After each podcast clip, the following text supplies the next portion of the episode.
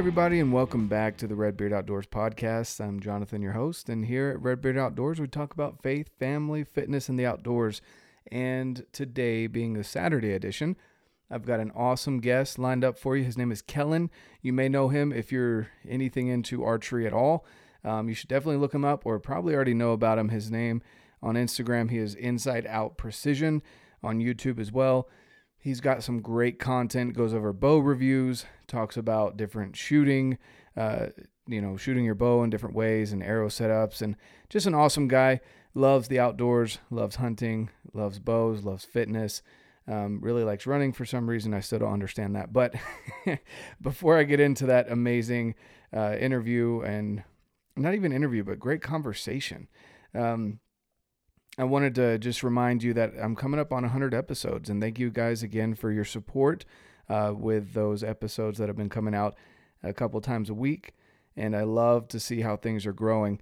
I also uh, want you to get entered into the 100th episode giveaway. I've got some great prizes from some of the companies that I work with that are so gracious to, to help out with this, uh, mainly Alpenfuel and alpenfuel.com remember, guys, before I go into this, any of the companies that I list, they're down below with the discount code, so you don't have to remember them. You can just go down there and click and uh, use the discount code that you're wanting. So, alpenfuel.com, Alpenfuel makes the best backcountry granola that I have found, and uh, they're just an amazing company in general. Uh, they're so they're local. They're out. Well, I say local. They're here in the U.S. They're out of Montana and they just make some great products. My favorite granola is the white chocolate cranberry, uh, but they make some other great flavors as well. They also have the Peak Refuel, and my personal favorite outside of Alpenfuel is Heather's Choice. They sell all that on the website, so you can get a discount. You go in there, you order your stuff, grab a nice hat. Uh, anyway, they're they're helping out with the the giveaway, uh, so get entered to win in the giveaway, and uh, I'll leave at the end of the episode how you can get in there to win. Uh, also, go check it out on red.beard.outdoors on Instagram. Uh, I'll be posting a couple times a week about that giveaway as well. And uh, another company that's helping out is Affect Beard. Uh, no matter the length of beard you have, get some beard oil. It'll help with whether you've got itch or some frizzy hairs or whatever's going on. Go check out Affect Beard. They they give 10% of your purchase to a charity and uh, save with Redbeard 10 um, in the discount code. Also, First Form Outdoors. Of course, you know that I work with First Form. I love that company. If you need a multivitamin, good protein source, uh, some protein sticks for the backcountry if you don't make your own jerky. And also, the protein bars are great now that we're getting into backpacking, hiking, camping, and then eventually hunting. Uh, just a great resource for you to have. Go check out First Form and uh, then the First Form Outdoors Facebook page as well. Um, some other companies that I work with that are just amazing are uh, Absolute Aid. If you're looking for a CBD oil that's not going to have THC or anything like that, uh, they make a CBD chewable that works great for me. My favorite is the Relief Formula. Uh, on days that I've had a hard training day, the next day, you know, that soreness that you, everyone loves, right? and uh, it helps take the edge off. So you're not looking at ibuprofen or anything like that. You get a good natural uh, oil. Well, it's a chewable, but CBD. Um, and there's some other amazing companies as well. Again, I'll leave those linked down below. Not trying to sell you anything, but if you're already in the market for it, you might as well go save some money, right? And support the podcast, support those that support me over here at the podcast. Uh, and without further ado, guys, I'm going to let you listen in on this awesome conversation that I have with Kellen and definitely go check him out. And uh, again, stay tuned until the end, and I'll talk to you about the 100th episode giveaway. Here we go.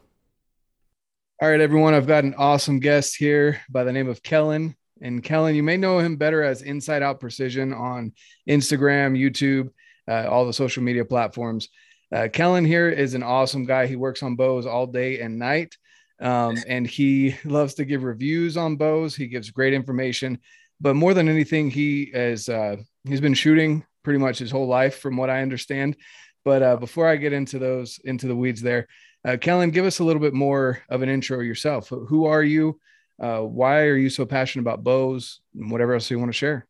Yeah. So, uh, yeah, my name's Kellen Morgan. Um, you know, I've been working at the bow rack here in Springfield for uh, officially for the last six years, but I've always kind of helped out around here. Um, you know, the, the owner, Wayne and Lisa Endicott, um, they were my mentors when I got into archery, which, you know, I started shooting when I was 12, but I'm 34 now. Um, and, you know, they really are like a second family to me. Um, and I always kind of took for granted, you know, how much knowledge Wayne possesses. Um, you know, he's kind of one of those unsung heroes in the industry. Like he's not all over social media and all that, but if you go to any, you know, ATA show or shot show or, you know, talk to any of the big guys, like they all know who Wayne is. Um, but yeah, a little, you know, a little bit just about my history. So like I mentioned, I started shooting the bow when I was uh, 12 years old. Um, I wanted to kill a turkey. So um, turkey and a deer. And part of that was, you know, when I, so I rifle hunted before that and, you know, my dad would pull me out of school for a week and we'd go over deer hunting and I'd always end up shooting a deer like 10 minutes into the first morning. And then my dad would make me go back to school. and so I wanted to stay longer in the woods. So I was like, well, let's make this a little harder. So, um, decided to get into bow hunting. Um, came in here the first time, actually, uh, got my first bow. It was a Hoyt MT Sport. Draw length was about two inches too long, but uh, back then there wasn't, you know, they didn't make high quality kids stuff like they do now. Um, but pretty much just got obsessed with it. It was just one of those, you know, itches I, I couldn't scratch enough. Um, you know, from the time I was like 12 to, gosh, probably 16 when I got my, you know, when I could drive on my own. Um, you know, my, my parents would drop me off after school here five days a week. Um, and I would just shoot. So from like three till close, which is six, you know, I'd come here and I would just shoot, shoot, shoot, shoot, shoot. Um, trying to, you know, originally trying to get accurate enough to, to shoot a turkey. Um, cause I, you know, everybody I talked to was like, Oh, they got a really small vitals. You gotta, you know, they're harder to kill than you think. Um, and then I started going to a few 3D shoots and kind of got into the target archery and that took me down a whole other rabbit hole. Um, you know, I started going to a, a, lot of tournaments on the on the national level and doing well. Um, actually ended up going to college for archery back at James Madison University for for a couple of years, uh, and then uh, Title IX came in and they cut the sport promptly. So ended up coming back home and finishing out here. But um, it was uh, it's just always been something that that's been a passion of mine. You know, both hunting and just shooting a bow. It's like even if I could never hunt again, you know, if something happened and I wasn't able to, I'd I'd still shoot a bow. Um, you know, it's it's one of those people always talk about it being therapeutic, and I think there's a lot to that because it, it commands all of your attention, and it's almost impossible to think about other stuff when you're doing it. So, um, yeah, that you know, in a nutshell, that's that's kind of my history with archery. Um, I don't get to compete nearly as much as I would like to anymore. Just we were just talking before this, it's kind of like you know, the running joke is like if you want to you want to quit shooting your own bow, start working at a pro shop. Lots of people think it would be the other way around, but you know, you spend six days a week working on bows. Doesn't leave a lot of time for the other things in life. But uh, I I still shoot quite a bit. I try to shoot every day after work or before work or something like that. So that's yeah. awesome.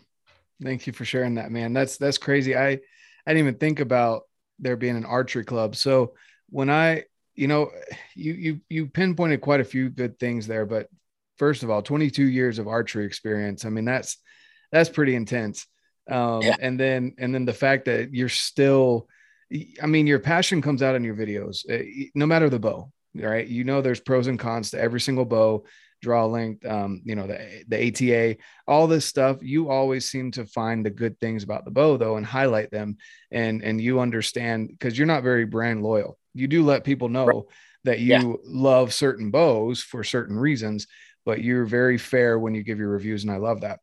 Sure. Um, and so with, you know, with, with archery in and of itself, uh, I had a buddy of mine that got me into archery here in the last couple years. And he told me that he, he knew it would be something that I would enjoy because I'm one of those people that's kind of all in or nothing. Yep. Right. And archery does kind of take that. I, I agree hundred percent that you, you know, you said that it's therapeutic. A lot of people talk about it being meditative maybe not so much if you're shooting poorly. and I, I, recommend taking a step back if there's if times that, you want to throw that. Yeah, exactly. There are times. Quick. oh yeah. Oh yeah. No, I agree. Uh, I definitely agree. But most of those days, it's because your mind's on something else. You're not yeah. wholly focused on shooting your bow. Um, you know, Joel Turner talks about that. I'm sure there's plenty other great people about that, but but just being completely focused on every single arrow, being a good arrow, um, and being a good clean break, clean shot, going through your process every time, it takes a whole nother level of focus. And and so for me, um, that does become, you know, my couple of arrows that I shoot every day is meditative. You know, yeah. um, I used to shoot with music in my ear. I don't do that anymore because of that because I like to stay completely focused. I don't like having Andy Frisella or someone else yelling in my ear while I'm while I'm trying to shoot my bow, right? So yeah. uh, you know, food you're trying to get in. exactly. It doesn't really portray the yeah, it's not very calming. Uh, but but that's that's pretty sweet, man.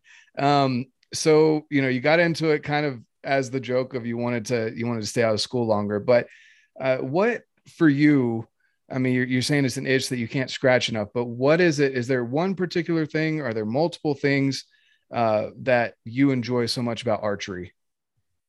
So I'd, I'd say first and foremost is that um, it's it's one of those things where I'm I'm not sure anybody will ever achieve true perfection with it. It's something you can always be chasing. Um, you know, there's there's perfect scores that are shot, but then you could make them even more perfect. You could make it every arrow in the same exact hole. Uh, then you take then you have to take that hole and make it in the actual true dead center of the X ring. Um, you know, the, the level of human error is always going to be something that um, it is fun to try to conquer. Basically, you know, it's it's fun to see.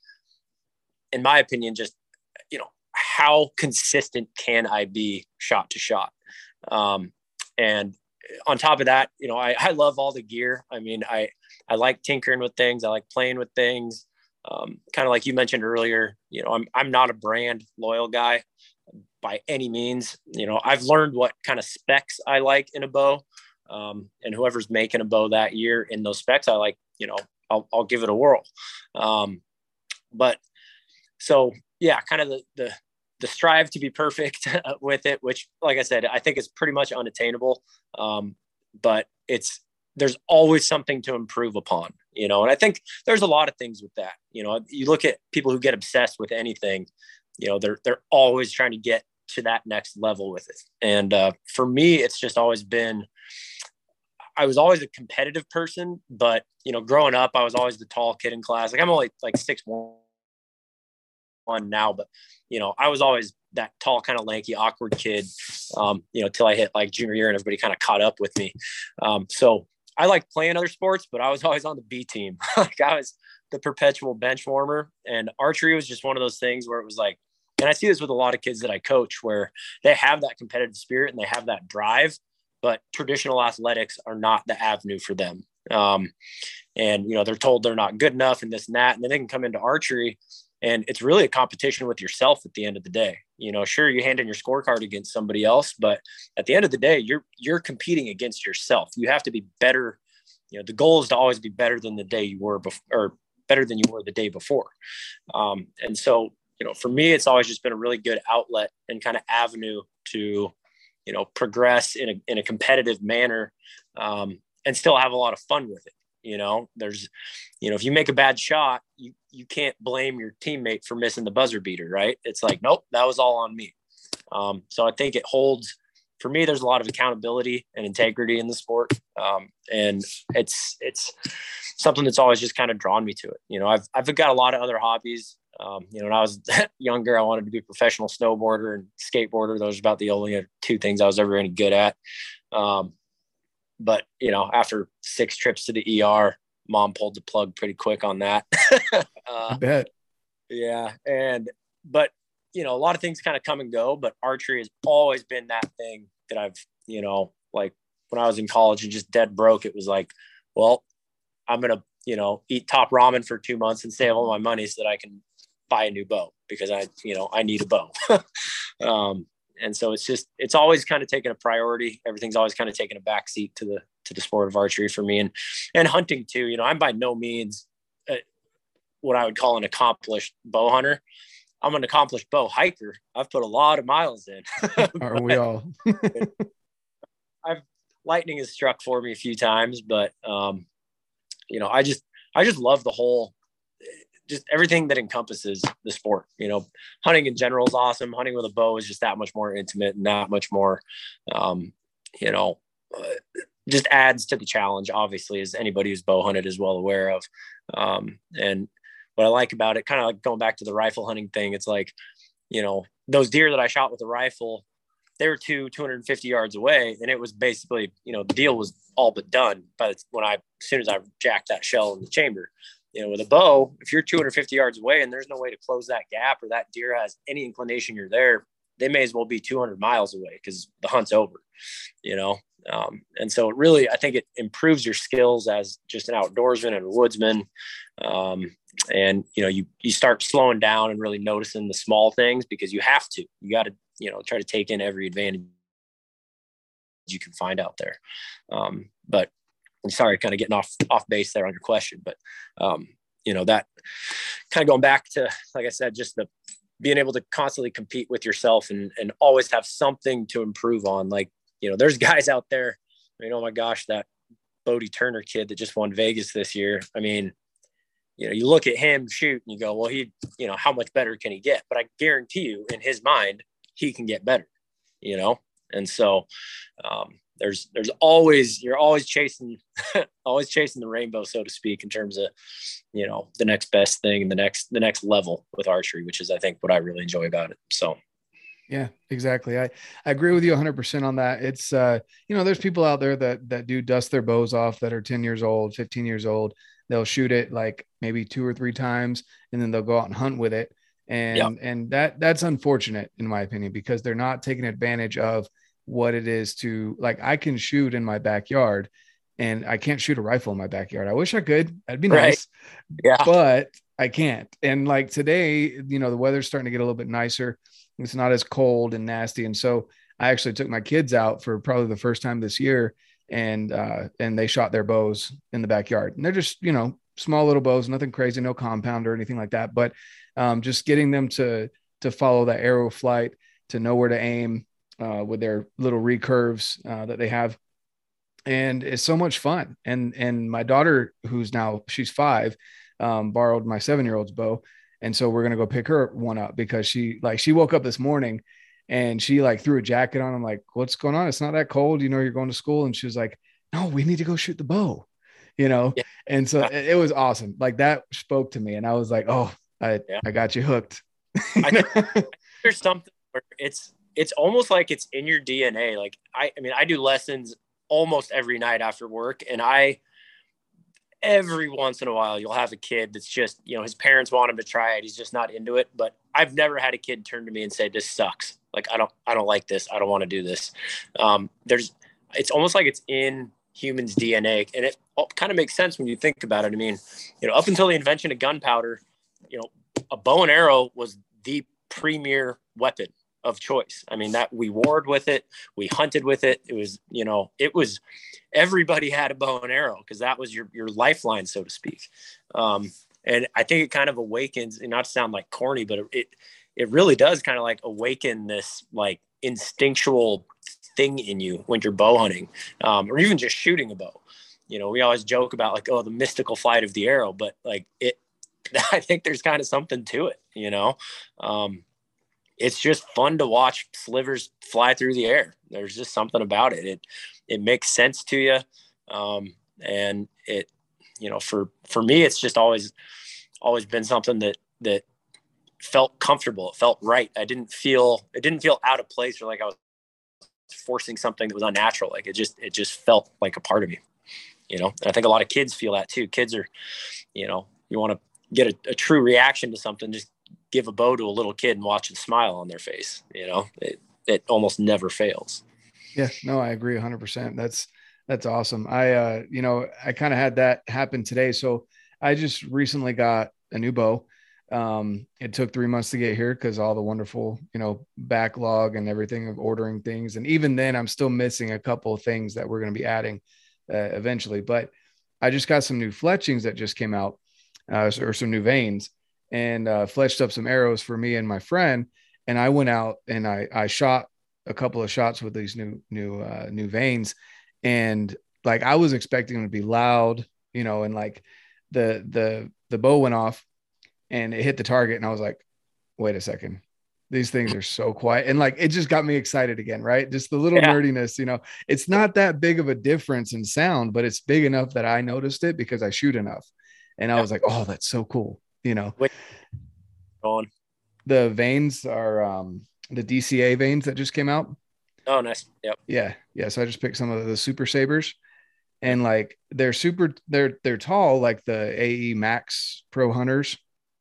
Um but they're not near like they're more quiet than my Bohning Heat vanes. Okay. Are they and stiffer? so like uh, no, they're about as stiff as the Bohning Heat vanes. Yeah.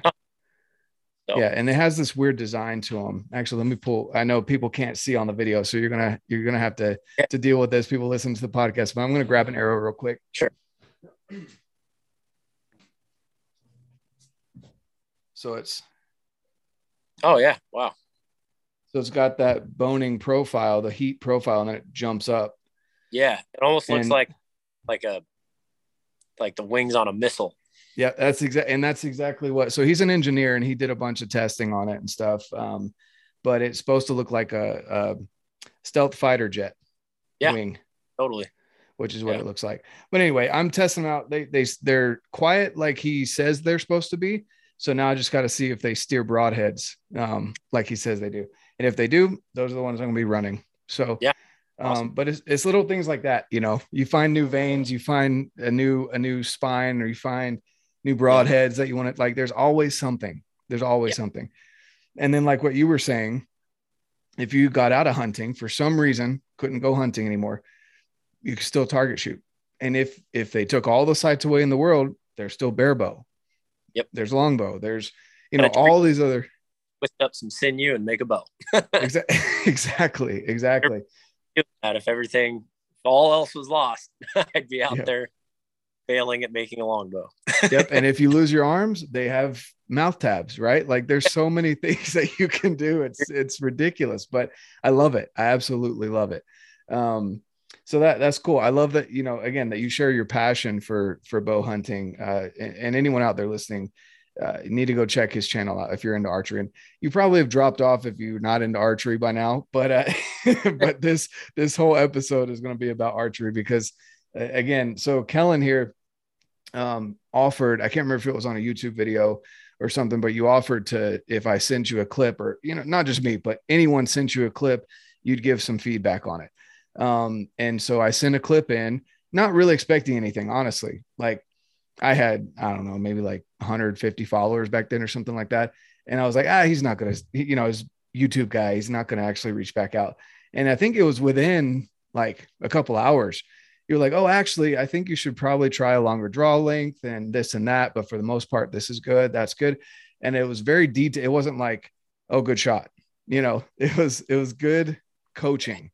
And then I took that into my archery shop and we extended it. We actually did go out another uh, half inch and it felt so much better. And so, you know, I don't know if that offer is still open. I'm sure you're a lot yeah, busier no, now. Get all the time.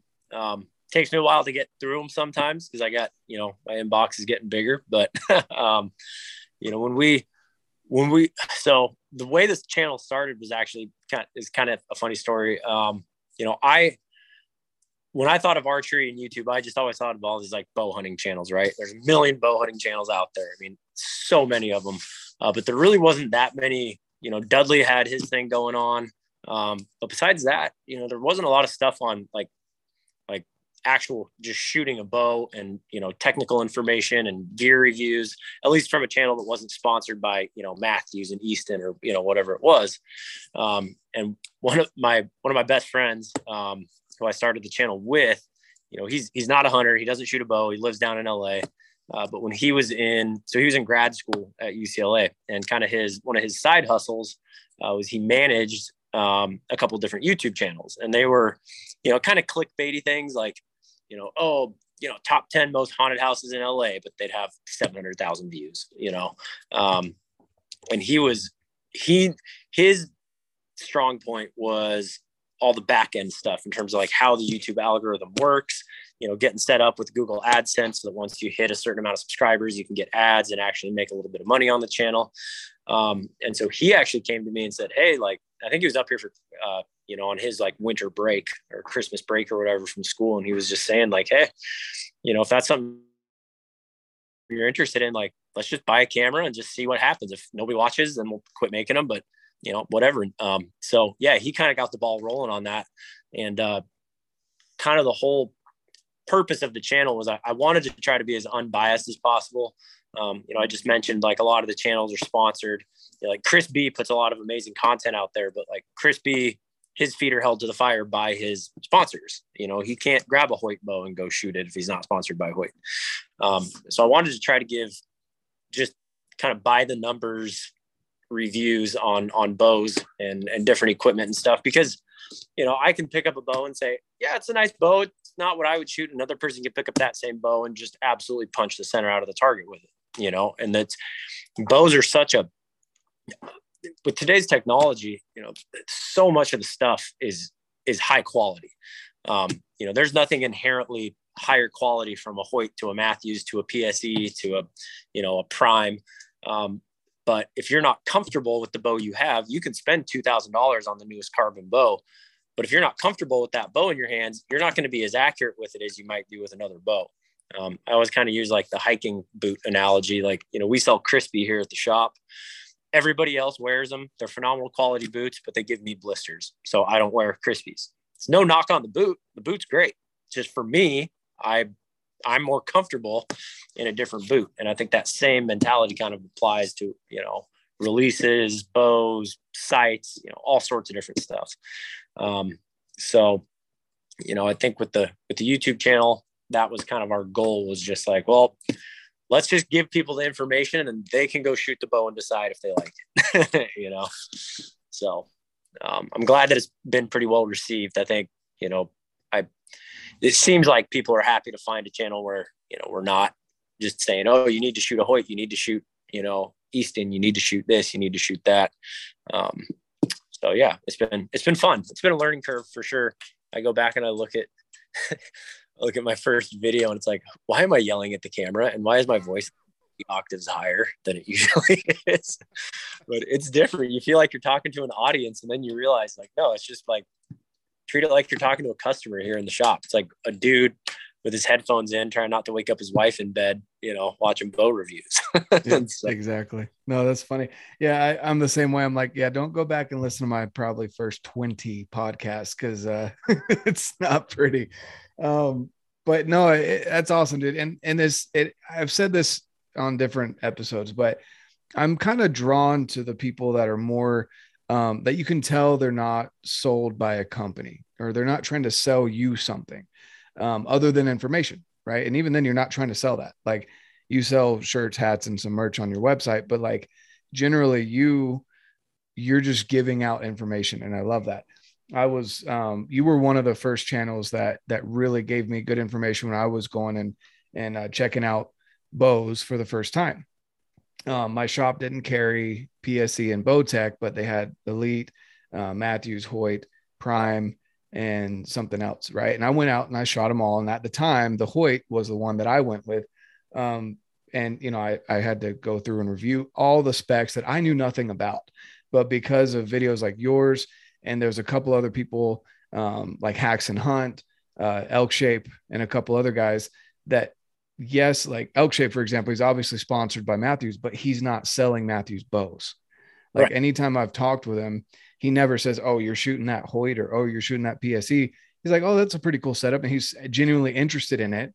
Yeah. But you know, he's sponsored by Mathews, Right. Yeah. And so it's the same with, with, well, not the same because you're not sponsored by any uh, particular company, but you give a very unbiased review. So again, anyone out there that is looking to go purchase a bow, maybe for the first time, and you don't want to feel like an idiot walking into a shop, I'd highly recommend going to Inside Out Precision's channel because uh, it gives you, it makes you feel a little bit more confident walking in. You may not know everything, all the terminology, but you'll know enough that you can feel comfortable walking in and talking to a shop owner.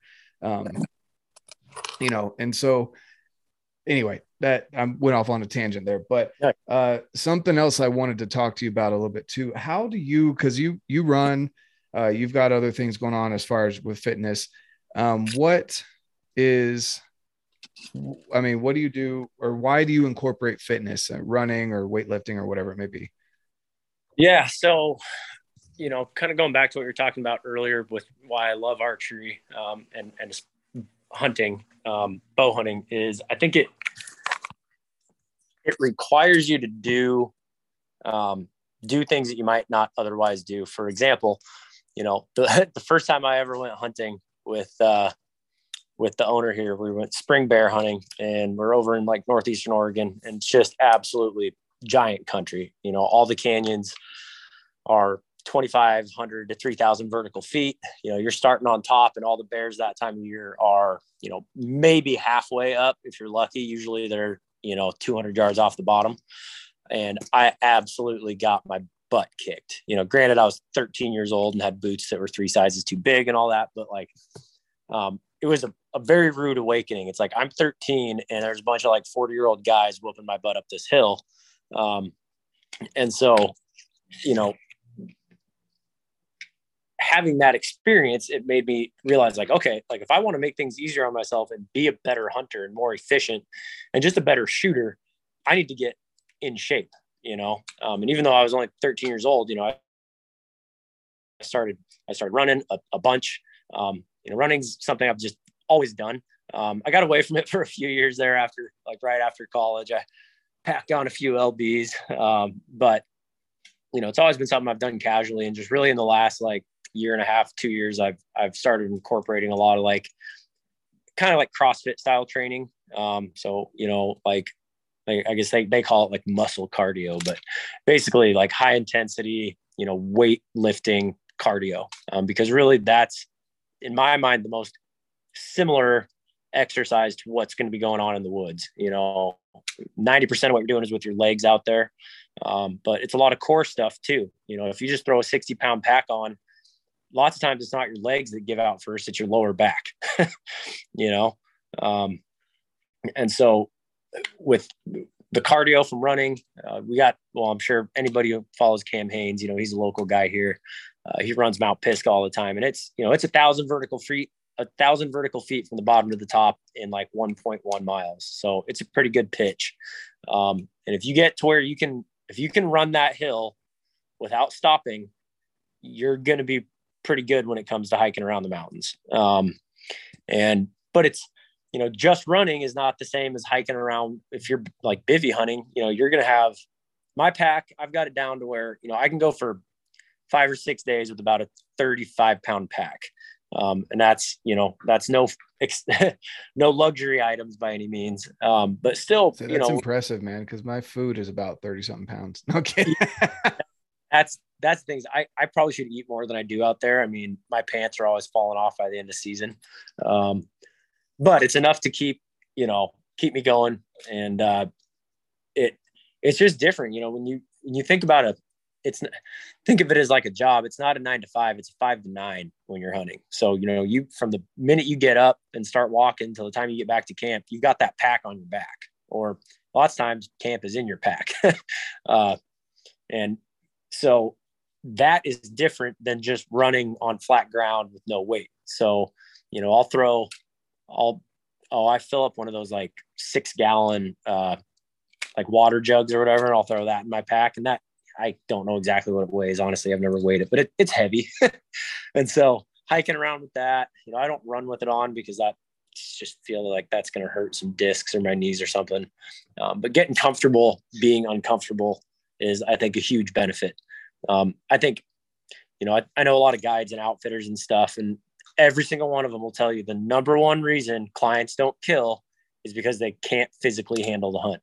They, after two days, they need a day of rest, um, at least. And, you know, I just, I don't want that to be me. I'm by no means in the best shape of anybody out there. I mean, you know, look at guys like Dan Staton and elk shape and Cam and all those guys. I mean, they're absolute animals. Um, guess why they come home with an elk a lot of the time? It's not solely because they're in shape, but when everybody else is down and out, they're still out hunting. Um, and so it's just it's just an advantage that it's something you have control of. You know, there's some things you can't control. You can't control the weather. You know, you can't control wildfires. You can't control stuff that may be happening outside of you know your realm but you can control how good a shape you are when you hit the woods and you know i think you're just doing yourself a disservice not just for hunting but just in life in general i mean you know not to sound cliche but it's like you really do you get one life why not make the best of it you know why not why not try to reach even if you don't reach your full potential at least try you know re- reach the 90th percentile of your potential you know um and so yeah fitness i mean if nothing else, bow hunting is it always gives you that reason to go to the gym. It's like, well, you know, it's what is it now? April almost. You know, sounds like season's a ways away. It's not. Season's right around the corner, you know, and especially now in my 30s, you know, I when I was in my 20s, it was like, oh, I'm, I'm feeling a little out of shape. I'll do some push-ups and sit-ups for two weeks and you know drop 10 pounds and get my abs back. That doesn't happen anymore. you know, if I if I want to drop 10 pounds and, and see some muscle definition, that's, you know, three solid months in the gym, you know, and hitting it hard. So I've learned it's a lot easier to stay in shape than it is to do the yo-yo thing and get in and out of shape. You know, it's so much easier to maintain than get back into shape. So definitely. Yeah. No, and you hit on some really good points there. It's not that those people you know, like Cam Hanes and Dan Staton uh, are, just, I mean, like you said, they're animals. I don't know any other word to describe them. Um, you know, Dan is in his element when he's in the gym. It's ridiculous. Other than elk hunting and his family, like that's where he's at, you know. Right. And uh, and and it's ridiculous. And then Cam, he's always running. He probably runs more in a day than I do in six months. You know, I am not a runner by any means, and he lifts weights. So like, you know, and he's out there shooting his bow. Like he, it goes back to controlling what you can control and kind of like what you do with bow reviews and then fitness. Like I feel like archery, at least the good and consistently successful bow hunters, uh, or even just archers in general, are in some sort of physical shape. Um, yeah. And they don't ever lose it. They keep it. There is no yeah. off season. You know, the off, the quote unquote off season is just not having a tag in their pocket, but they're still doing the same thing. It. You know, it doesn't that doesn't change. And I I also agree that um, you know, like you were saying, it's easier to stay in shape than it is to get in shape. because uh, getting in shape is not fun. It's really not. yeah. I, I have, you know, just friends and stuff that uh, I've never been big on like posting a lot of workouts and stuff, but the last year when I really started running. My goal was to run like a, a half marathon, and I had a certain pace that I wanted to keep. And anyway, like posting on social media kind of it almost helped me like stay accountable in a way even though nobody really cared like to me it was just like look i'm out doing this again you know um, and a couple of my buddies were like dang i should probably start getting back into shape too and they uh, my buddy tim he'd text me and be like dude you know five days and my calves are so tight i can barely walk and my my advice is always the same. It's like get through the first two weeks. I promise you, after the first two weeks, things are to get easier. You know, if you run five days in a row, I don't care how far you run, whatever, run five days, take two days off. When you run again on Monday, it's to feel easier. Do that same thing for five more days, take two days off. And by that third week, you're going to actually start enjoying it. Your body's going to start craving that movement and want that movement. Um, and you know it, it is it's a hard thing to do but you just got to commit to it. And when when you do and you start to actually see results then you start getting that that thirst for more and that hunger for more. Um, you know i think everybody it's like oh i've been doing sit-ups for two weeks and i don't have a six-pack. It's like well it took you three years to lose it. Like it's going to take a little while to get get back into it. Um, and then the you know i've never been big on really following any sort of diet. And last year I started working with Nick Hammond, who if you follow the Bow Racks page or Cam or anything, it's Nick the trainer dude. Um, you know, he's a, he's a bodybuilder guy and he has a gym here in town and stuff. And, um, you know, he always, and you'll, you've heard this, I'm sure, but he always says, you know, abs are made in the kitchen, not the gym.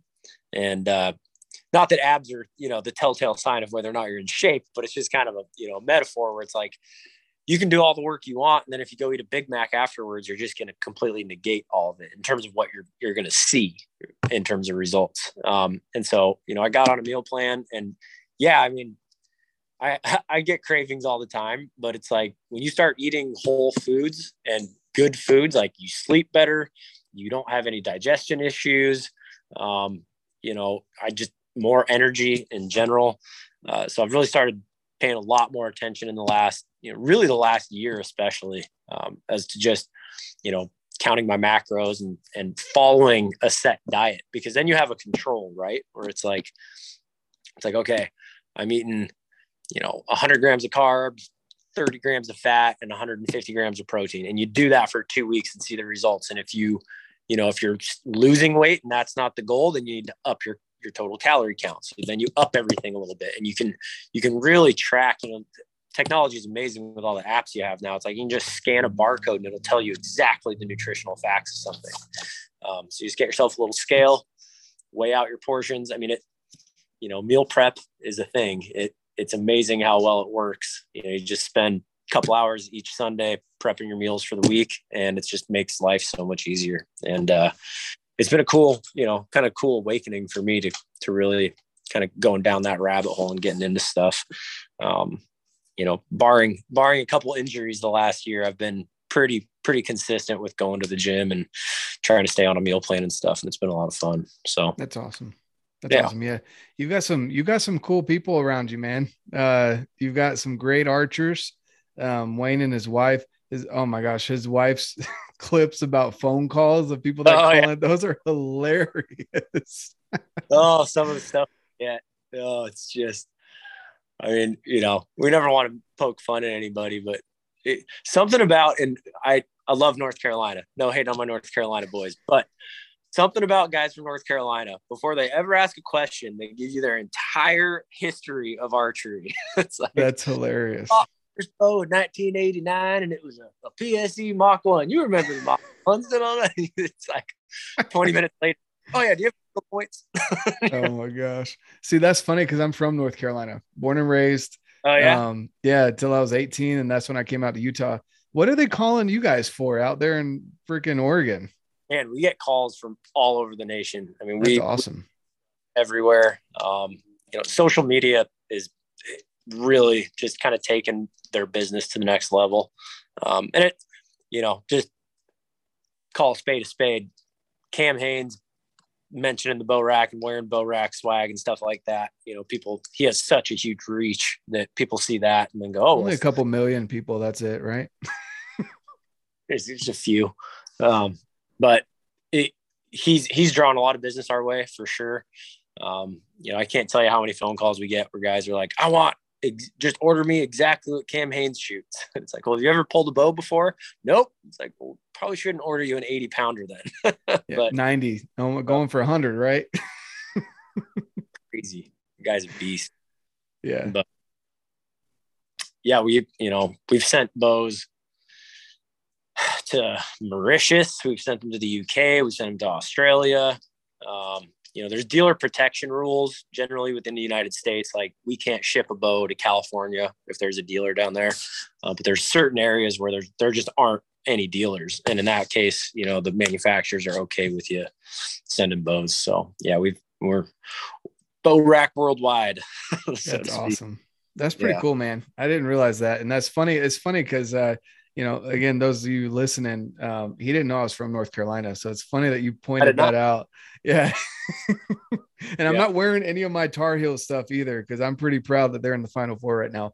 Um, oh, yeah. Um, but uh, anyway, yeah, that's that's awesome, man. Um, well, I just wanted to I just want to ask uh, a couple more questions here. One about your brand, um, Inside Out Precision. Uh, what is it that what's the goal? What is your goal with your brand? So I would say, you know, first and foremost, our goal was to get just archery information out there and, and help promote and grow the sport.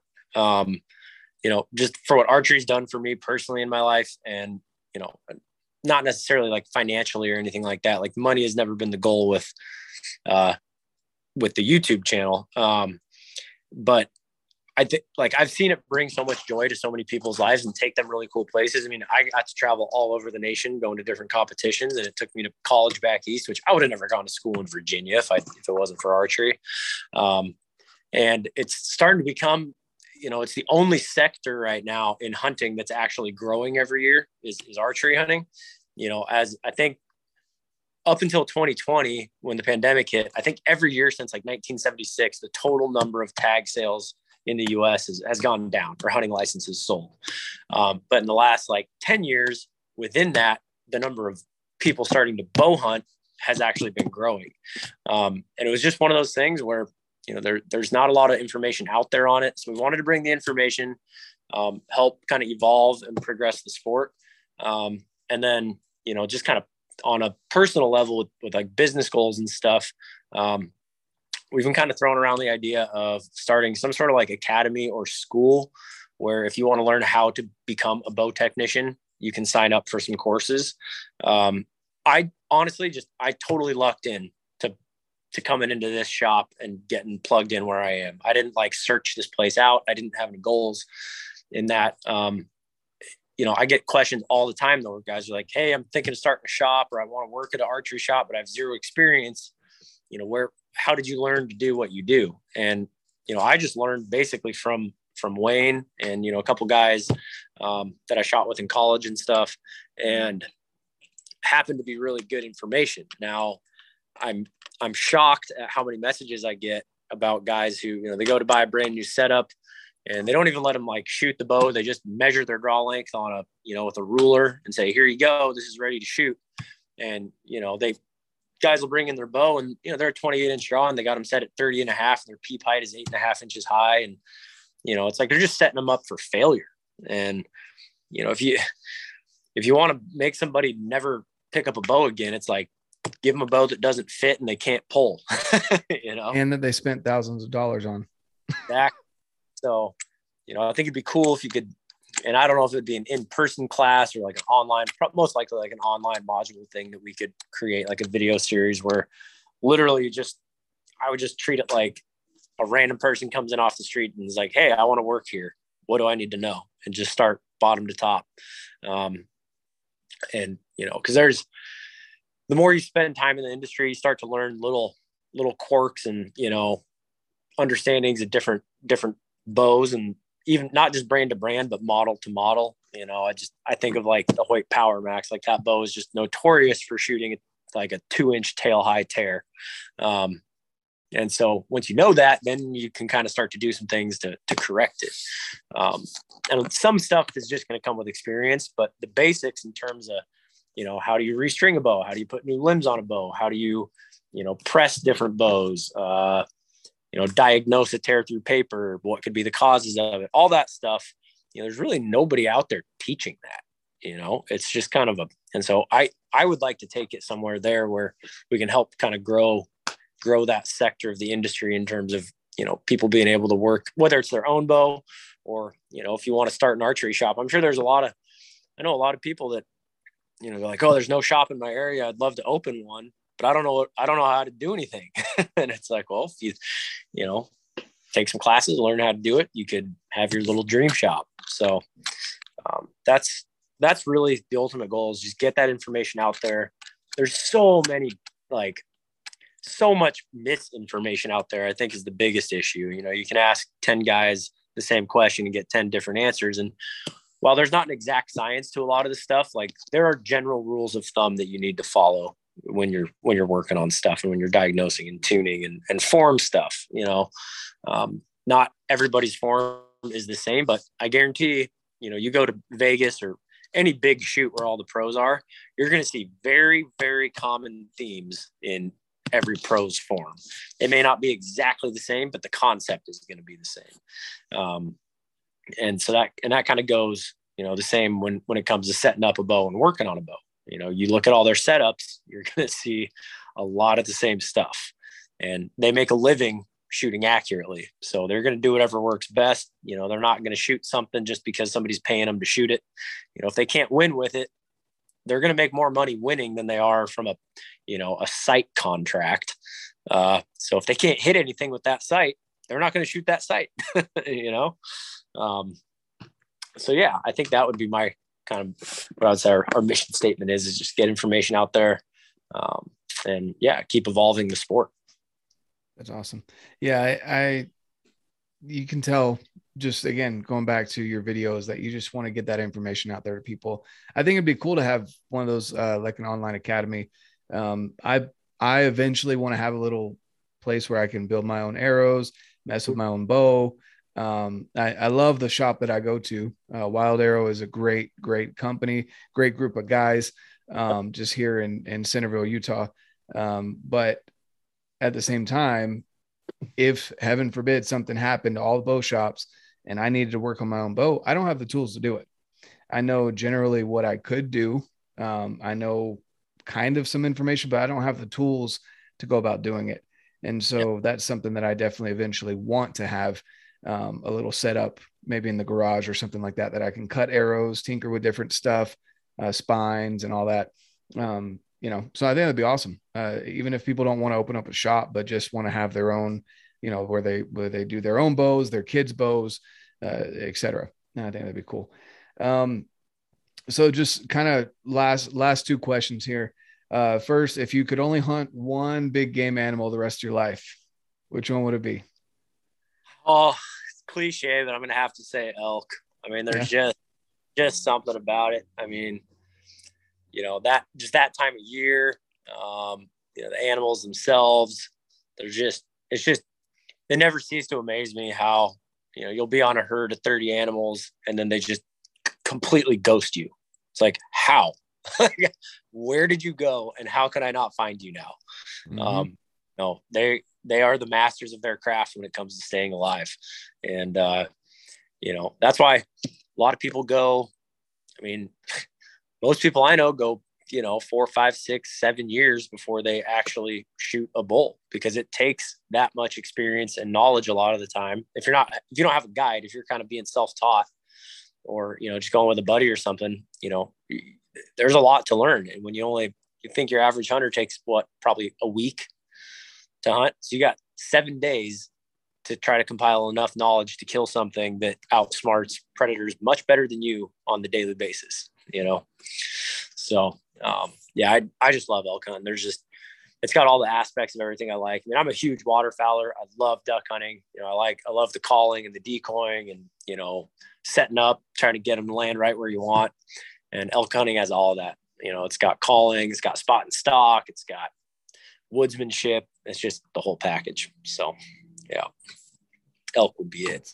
That's awesome. Yeah, it's funny because I get a mixed answer with that. You say it's cliche, but it's really not. I get a mix between mule deer and and elk. Obviously, the Easterners, it's the mix between whitetail and and coming out for elk.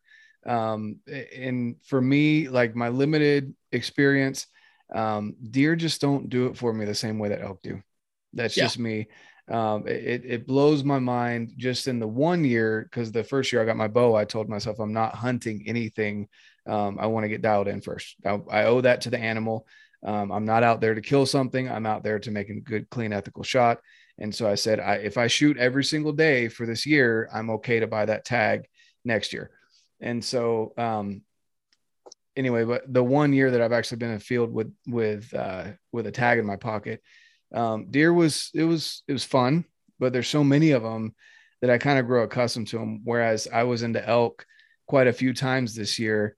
And the fact that a 700 pound animal can walk more quiet than me yeah. in the woods it just blows my mind and uh and it happened so many times where they would sneak up on me and i you know or i think it was a squirrel and then i turn around i'm like what the heck you know or uh or you know just look glassing them up on a mountainside you know just barely daylight i get up there and i get it where i thought would be ahead of them they disappeared. I don't know if there was some like crevice in the mountain that they crawled into for the. I don't know, but like they're oh, just oh, gone. watch them move too. Um, there's a spot in Oregon that we, we used to hunt a lot when I was younger, um, and it's just these massive, massive canyons. Um, oh, either yeah, there we go. These massive canyons, and uh, there's only it's cliffed out on a lot of the the edges. There's only a couple ways that you can get in and out and uh, so we'd drop in one side and hike up the other, and all the elk are kind of in these little bowls, you know, up up near the the rim. And uh, when you bust them out, they can't just go straight up because they just hit a cliff. So they usually run by you, go down the other side and up. And I mean, it I was in really good shape back then too. I, mean, I was like 16, 17, and it took me two and a half hours of just straight climbing one foot in front of the other to get out of there. Those elk went all the way down and back up the other side in maybe 15 minutes. I mean, they covered, you know, it's 20, 2,600 vertical feet from where they start bottom and then equal back up the other side. And it was like, bing, and they're out of there. It's just insane. You know, it's amazing their, their stamina and just, you know, they can turn into like we deal with a lot of wolves here in Oregon now. And uh, it's turned a lot of those elk into mountain goats because those, they learn pretty quick well, the wolves have learned pretty quick that you know they get in that really steep, bluffy terrain. One good kick from an elk, and they're they're tumbling, so they won't chase them into that super steep, bluffy stuff. Um, so you know, you'll you'll be glassing. You'll you'll see like 15 elk bedded on what looks like face of a cliff. You know, they're just on this tiny little bench. And how do you? How are you? You're so big. Like, how are you sure-footed enough to get up there? But they find a way. Like I said, they are masters of their craft when it comes to survival, as you know, as deer are, as pretty much any animal out there is. But um, there's just something about them, man. They just, if you've never elk hunted before, you know, I've dragged some buddies around for three or four days, and you can tell they're kind of starting to get defeated. Like, oh, we haven't haven't seen an elk, haven't heard a bugle, blah blah blah, and then all of a sudden it happens, and you know, there's a bull screaming at them from you know, 60 yards out, raking a tree, and just the look on their face is just, you know, giant eyes. Just like, oh my God, what is that? exactly. They're hooked, you know, it's just something about it. Oh, yeah. No, I agree 100%. Um, that's awesome. Cool, man. Well, just uh, last last question here. Where can people find you? And uh, and yeah, basically, where where can they find you? Yeah. Uh, so on YouTube, it's just Inside Out Precision. Um, if you go on Instagram, it's uh, inside underscore out underscore precision. Um, we do have a website as well. It's insideoutprecision.com. Um, you know, like I said, we're, we just sell merch on there. We got hats, beanies, hoodies, phone cases, mugs, stuff like that. Um, and uh, yeah, the uh, for people. Oh, so people always ask me what the heck inside out means. I think it's like some play on words. Inside out in target archery is when your arrow is completely inside the X ring, not touching the line of the X. So you're, it's like, you know, imagine like a donut hole. It's inside out, inside the X ring. So that, that's what inside out precision means. Um, I wasn't, yeah, I wasn't trying to make some play on door out. Yeah. Yeah, I had to go look that up. I won't lie. I, I looked it up. I was like, why is he what what's inside out? What do you mean? Like a like a Robin Hood or something, you know? But uh that's awesome. Yeah. Cool, man. Well, uh, thank you so much again. And, and again, I, I appreciate your help in my personal archery journey. Um, the feedback that you've given me, you know, was, was good enough that, uh, when I went in front of Joel Turner, he was impressed. So, um, and That's you know, hard. he's not easy. He's not easy to impress. Yeah. So, uh, yeah. yeah. So, so thank, thank you for, thank you for all your help. And again, anyone out there listening, I'm going to leave the links down below um, to his website and to his social media platforms that you can go check him out. If you're getting, if you're new into archery and you have questions, um, I'd love to help, but the genius over here, uh, Kellen, is definitely a lot more helpful and he'll guide you in the right direction. And, and I will generally point you towards him if you ask me a question. So, um, yeah, uh, as I always say, guys, get out, live your life, and love it. All right, everyone. Thanks again for listening in that was an awesome conversation. I really enjoy watching Kellen's content, listening to him talk about archery. He knows his stuff. He's been doing it for years. Hope you had a great time listening on that conversation. And um, just a reminder the 100th episode giveaway. So, the couple steps that you need to do is go subscribe to the YouTube channel. The link's down below. Uh, subscribe and then follow wherever it is that you listen to this podcast, whether it be Apple Music or I guess Apple Podcasts or Spotify, Google Podcasts, wherever it is, give a follow and then leave a review and take a screenshot of those three things the subscription to YouTube, the follow on wherever it is that you listen to the podcast, and the review. And then send it to my email, redbeardoutdoors1 at gmail.com. And over there, you'll be able to, uh, well, you'll send it to me. You'll get entered into the 100th episode giveaway. We're going to have some epic prizes. So I'm excited for you guys. Also, go join me over at Redbeard's Fit Crew on Facebook. Just a great group of people. You don't have to be fit to be in there. You have to be striving to be healthier. live a happier, healthier, more successful life, which is what we aim for here at uh, Redbeard Outdoors. So, thanks, guys, again for listening in. There's tons of other podcasts that you can choose to listen to, and you chose me. So, I appreciate it. Have an awesome rest of your weekend. And of course, get out, live your life, and love it.